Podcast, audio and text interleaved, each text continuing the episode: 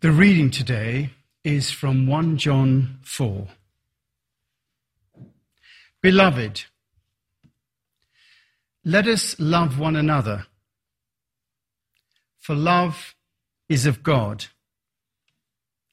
And the one who loves is born of God and knows God. Beloved, if God so loved us, we also ought to love one another. No one has ever seen God. If we love one another, God abides in us, and God's love is perfected in us. By this we know that we abide in God and God in us, because God has given us of God's own Spirit. There is no fear in love, but perfect love casts out fear. We love because God first loved us. God is love, and the one who abides in love abides in God. And God abides in the one who loves. Now, this is the third in a series uh, that we're doing about what happens when we drop down from our rational minds into our hearts. And if you've missed the other ones, you can catch up on the podcasts, and there are little red leaflets saying how to do that. But if you want to see, listen to the other ones. I mean, in the first week, we looked at what it is to be true to ourselves. That uh, quote from Thomas Merton about being true to the concept that God utters in me. Because if I'm true to the thought of God that I was meant to embody, I shall be full of his actuality and find him everywhere in myself and find myself nowhere. Being true to yourself, being true to the concept that God utters in us. And in order to do that, we have to drop down out of our minds into our hearts. And the result of that is open hearted living, which I talked about last week the idea of living courageously, literally from the word courageously, from the Latin word cor, which means heart, living without judgment, living without trying to influence one outcome or another in our lives. The result of not being attached to what our minds tell us is that our hearts open. When we're not attached to what our minds continue to tell us, our hearts open. And living in an open hearted way is going into that.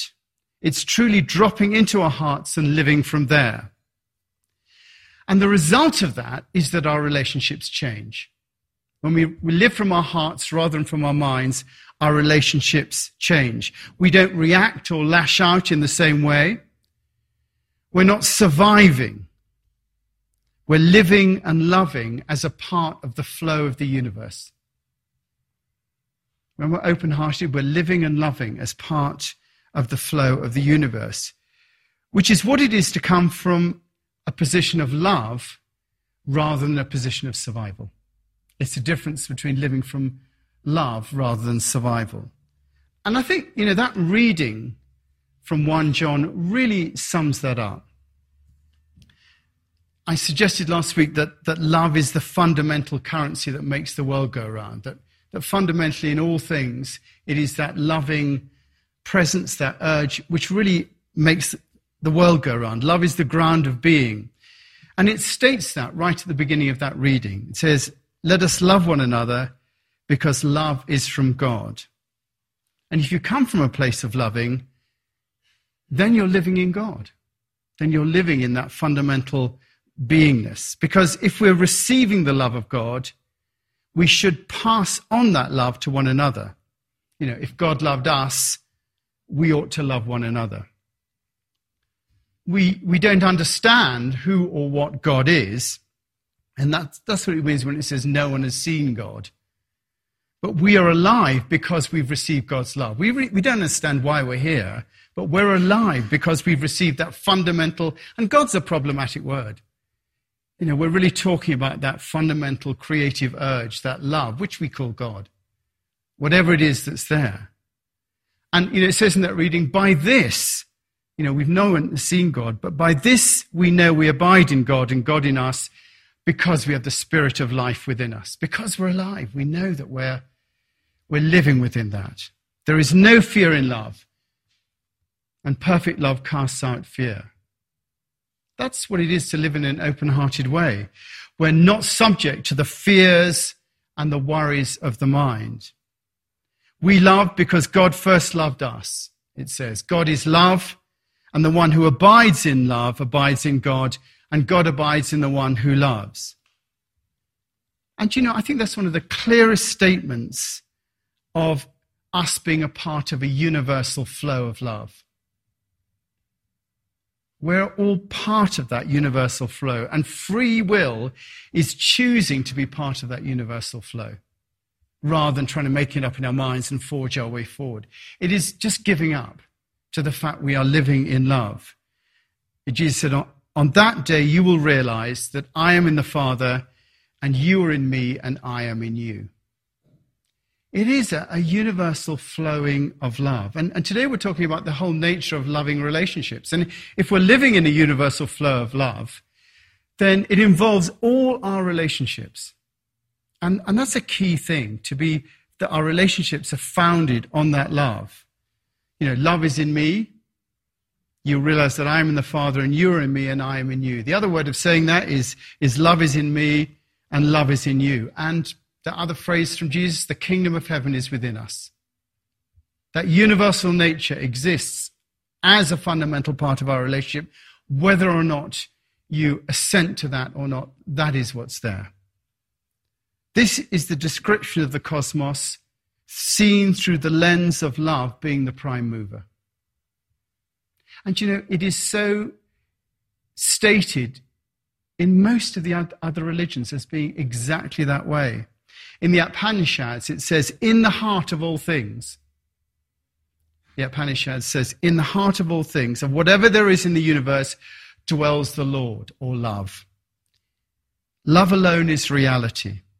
Wherefore, renouncing vain appearances, rejoice in love. Covet no man's wealth. Don't look outside that. Don't try and get what you want. The self is one, love is one, unmoving, it moves swifter than thought. There again, the idea of the heart being beyond the mind. The senses do not overtake it, for always it moves not. From the ignorant it is far distant, yet it is near. It is within all, it is without all. He who sees all beings being in the self or in love, and the self being all beings, hates none, goes before, remains still, outstrips all that run. Without the self, there is no life. Without love, there is no life. A statement of love being at the center. And in the Taoist scripture, the Tao Te Ching, it says, Empty your minds of all thoughts and let your heart be at peace. When you realize where you come from, you naturally become tolerant, disinterested, amused, kind hearted as a grandmother, dignified as a king, immersed in the wonder of the Tao or of love, you can deal with whatever life brings you. And when death comes, you are ready. So, you know, no matter where you look at it from, the understanding of love is in there within the culture of, of all the great religions. The understanding that love is at the foundation of everything. And that sense of coming from something greater that we call love. You know, Eliot in the Four Quartets, he says, with the drawing of this love, with the drawing of this love, and the voice of this calling, the calling of love, we shall not cease from exploration. And the end of all our exploring, the end of everything, will be to arrive where we started and to know the place for the first time. The end of everything, the end of all our lives will be to arrive where we started and know the place for the first time. It is to arrive back in love. I'm just going to pause a moment. If you want to come in, please do. And there's a Sunday school downstairs. If you want to take you downstairs, so do feel free to come in if you want to. So that is the nature of it. We arrive. The understanding of love is where we are meant to arrive at. The idea that there is nowhere to go. I mean, that's quite a relief, really. And yet we do strive, you know. But really, the place to go, the only place really to go is to arrive at that point of love. There is nowhere to go. There is no outcome to forestall.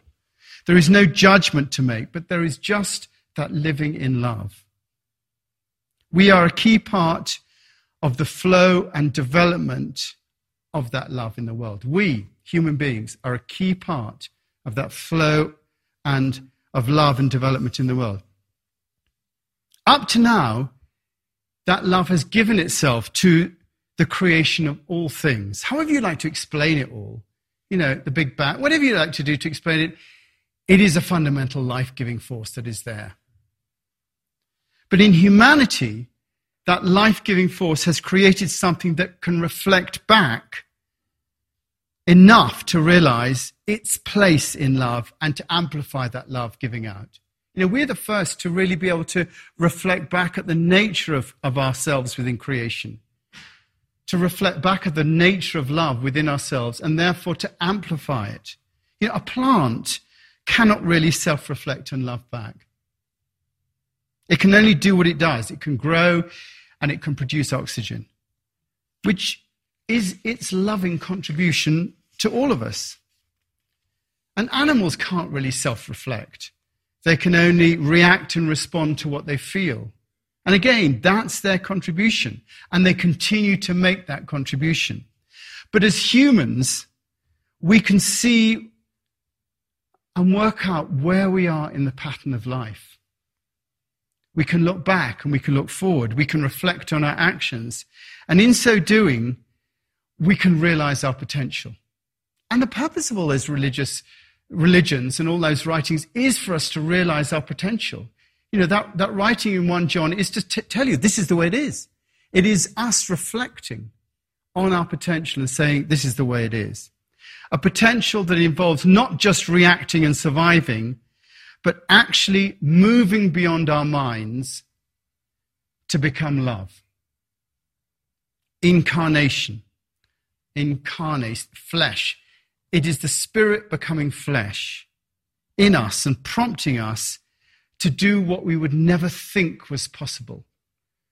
The Spirit prompts us to do what we couldn't imagine ourselves if we allow it to. It is because it goes beyond thinking. Which is why Jesus' two great commands were to love the Lord your God with all your heart, all your mind, and all your strength, and to love your neighbor as yourself. That, that is his summation.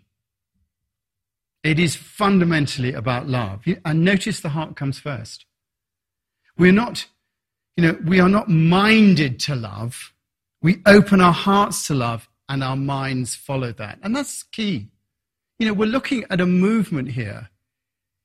If there is a movement in the transformation of consciousness that is happening, if there is an evolutionary movement, if there is a driver there, right now, the place we're in is the movement from the mind being the prime mover in humanity to the heart.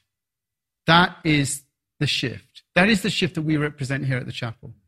That is the shift that is being talked about in you know, places like this all over the world, is the shift into the heart. And it's the heart that leads if the mind allows it to. And someone said, well, you know, why isn't the, why hasn't the church got it right? You know, why is, why is it all about the mind? It's because we're so young in this. I mean, you know, that old thing that if the world was the encyclopedia, do you have the Encyclopedia Britannica here? Do you? Is that an English thing or is it American thing? So exactly, if the world was the Encyclopedia Britannica and the whole of creation, you know, we'd be on the last page, the last sentence of the last chapter. We are right at the beginning of this. We're young. Humanity is young. And it's just going beyond surviving is the next step of it. So for us, just to be practical, we get there, we drop down into our hearts from our minds. We allow our greater self, that spirit of the divine of God to guide us. We're open and we're ready for God's love to be perfected in us. We are sent to being a conduit for love. You know, so what next? You know, how do we actually do it? You know, how do you make it happen? And the emphasis has to be on not engaging the mind in trying to work out what to do, but to engage the mind in being open to the moment. It's not engaging the mind in working out what to do. It's to engage the mind in being open to the present moment. You know, it's easy to say this is how we recognize love. You know, you're, you're kind, you don't react, you don't judge, you don't try to push one another, you know, for an outcome. You don't blame. You know, 1 Corinthians says it perfectly. You know, love is patient, love is kind.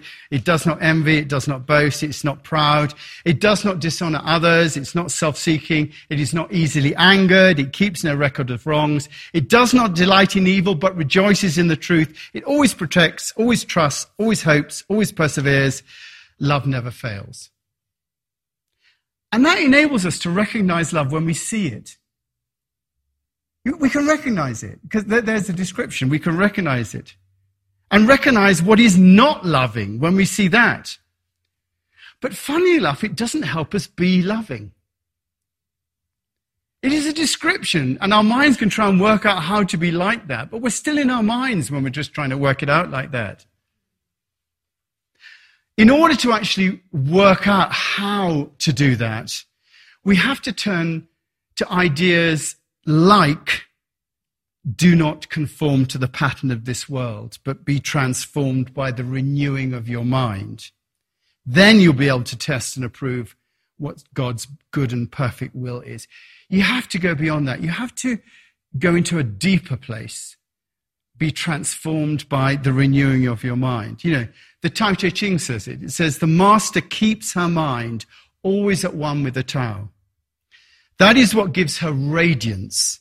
The Tao is ungraspable. You know, they're so similar, these things. It's ungraspable. How can her mind be at one with it? Because she doesn't cling to ideas. The Tao is dark and unfathomable. How does it make her radiant? Because she lets it. Since before time and space were, the Tao is. but Since before time and space were, love is. It is beyond is and is not. It is beyond is and is not. How do I know this is true? I look inside myself and see. The heart tricks the mind. If you get it right and you're in the present, the heart tricks the mind into going along with it. Not working out what to do, but keeping our mind always at one with the Tao, at one with love, with our hearts. How can our mind be at one? It says, because she doesn't cling to ideas. I mean, it's quite straightforward, actually. You know, be transformed by the renewing of your mind because it doesn't cling to ideas. The ideas, you, you know, the, the instructions are there. We have to be of that mind in order to love. And again, once again, we're back at mindfulness. You have to be aware of your mind in order to be able to focus it on your heart. You have to be aware of your mind to make, make sure it focuses on the present moment. You have to be at one with the Tao, at one with love, at one with the present moment. And if there's one aspect of the mind that's not released, if there's one aspect you hold on to, then you're still held captive by your mind. John of the Cross says, it makes little difference whether a bird is tied by a thin thread or a cord. Even if it be tied by a thread, the bird will be held bound just as surely as it was held by a cord, as long as that thread does not break. So it doesn't really matter whether you're fully held by your mind or you just got one thought that you don't want to get lower, let go of. You're still held by the thread. The bird is still there. It's an ongoing process of aligning ourselves to love not one of trying to work out what the loving thing is to do. There's a difference. See the difference between aligning ourselves to love and trying to work out what the love is thing to, loving thing to do. We have to be in the stream of love, not hovering above it and trying to work out which way it's going. We have to be in the stream. And that's what's meant by unconditional love. It is a love beyond judgment. It is unconditional. It is being in the stream. It's amazing. People have been trying to work out how to love for centuries. You know, what would Jesus do? How do I become a bodhisattva? And actually, you know, if you want to look up, you know, this is how the Buddhists tell you how to love. This, these are the mind things. You have to strive for enlightenment, find your path of all embracing love, take care of yourself, get help from an enlightened master, Find yourself a personal role model. Find yourself a Sangha, a group of spiritual friends. See the suffering of the world. You know, in every religion, they want to work out, that's the Buddhist way, that's how you love. The mind wants an answer to how to love. And we're always trying to work out what to do and how to do it. But really, there is no answer. There is only keeping our mind always at one with the Tao, keeping our mind always at one in, pre- in the present moment. And right now, it's not about you know working out how you put it into action. It's about being present, totally open, non-judgmental to this moment, to what I'm saying, and just loving what is happening, what is going on right now in the room. It is is a presence, realizing that we love not because we try, but because God loved us first. I mean, that's such a relief as well. You know, it's, it's there. As, as Eliot says, we will arrive at the, at the place of the beginning. You know, at the end, we'll realize for the first time where we always were.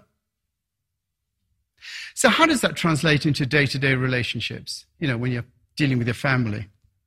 You know, it's all well and good for me, me to rabbit on up here about all this stuff, but has it some bearing on the way that we live our lives? Loving relationships are those that are free. And for us to live in loving relationships with those around us, we have to let them, we have to have them be free of judgment, which is very difficult in a family. Can you be free of judgment with your friends? And also free of a desire for one outcome or another. We always want to make it, you know, go the way that we think it should work. In other words, we have to let go of the desire to shape and manipulate those relationships. And the trouble is, we spent our lives trying to work out how to shape and manipulate our relationships to get what we want. That's the mind surviving. We have to let go of that. Our fear, or the mind's fear, is, is that if we let go of our desire to control those around us, we will lose out. They will leave us, or treat us harshly or unlovingly. Often in these circumstances, love becomes a trade. I will do this for you, so long as you do this for me. That's not love. That's business. I married you. It's just business. It's one, you know, I think Greg wrote this, but in one of our wedding services, it says, your, of love, your, I think Greg did write this, your real task is not to be alike, but to be together. Not to mold, but to receive. I married someone on the top of the mountain this week, and I said this to them. Not to mold, but to receive, and not to change the other, but to abide with one another. It is through this accent of acceptance that you, that you will truly fulfill love's purposes. It is through your giving that you will gain. The more you let each one be, the closer you will become. As God loves us for who we are, so shall you. That's from the Gospel of Greg Anderson. But it's right. I mean, really, you know, it fits. And that really sums up the true nature of loving relationships. I'm on the last page, so don't panic. The mind is going, when are you going to stop? It's about letting go that I'm going to stop. It's about letting go of our ideas of how other people should be or how they should treat you. Letting go, being the, letting them be the way they are rather than the way you think they should be even if it's at your cost. Letting them be the way they are. Rather, you know, we just want to make them quieter and nicer and more considerate, you know. Even then, the mind is coming up with shoulds and oughts. That comes when we hold on to our minds and our thoughts. But when we're in our hearts rather than our minds, then we naturally love because love comes from God. And it's such an obvious thing. Love is not an idea to be thought out and activated. It is a flow that we become a part of, and that is not a product of the mind. When we're in that flow, when we're focused on the Tao, when we're living in the love of God, then God abides in us, and God's love is perfected in us. We become part of the love of, of God's love of creation and of the evolution of all things, and the people around us also become a part of that. Now, just quick caveat. I'm not saying that we should continue to live in inappropriate or abusive relationships. I'm not saying that. We should not accept situations that do not nourish us. That's what our minds are for. They're there to work out what's hurting us and what's nourishing us. If we find ourselves in those situations, we should get out, not try and accept the situations.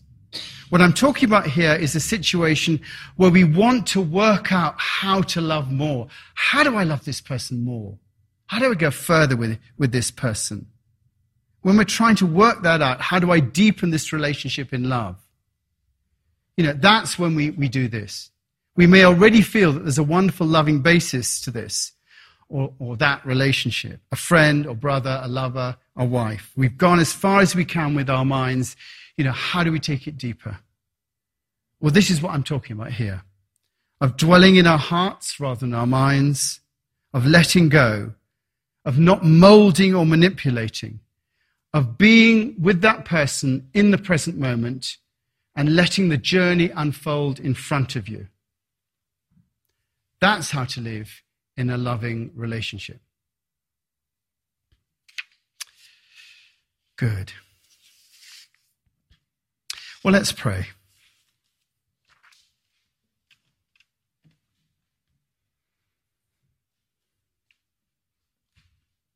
And so when we live in those loving relationships, when our hearts are driving us, then we do notice, we feel compassion, we feel empathy, we're able to respond to the needs of people. And we do open ourselves to the needs of our world at the moment. We see the brokenness, and without judgment, we respond with love.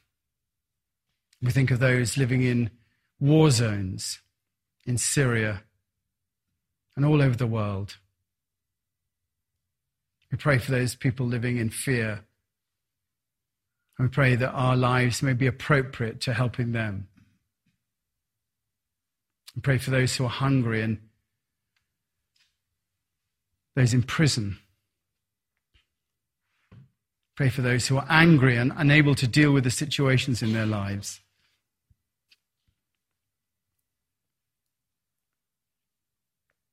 Pray for those who are in hospital at the moment. Pray for all our leaders around the world. That the loving nature, which is, which is the evolution of who we are as humanity, will enter into their hearts and enable our world to become a more loving place. And we pray that we may be appropriate to having that situation come about. And particularly pray for those who are in or around our community we pray particularly for Paul Mayer, Kristen's husband, who went into hospice care this week. We think of both Paul and Kristen. We think of Patricia Hill, Father Joseph Boyle. Think of Martha Martin and Sophie Layton.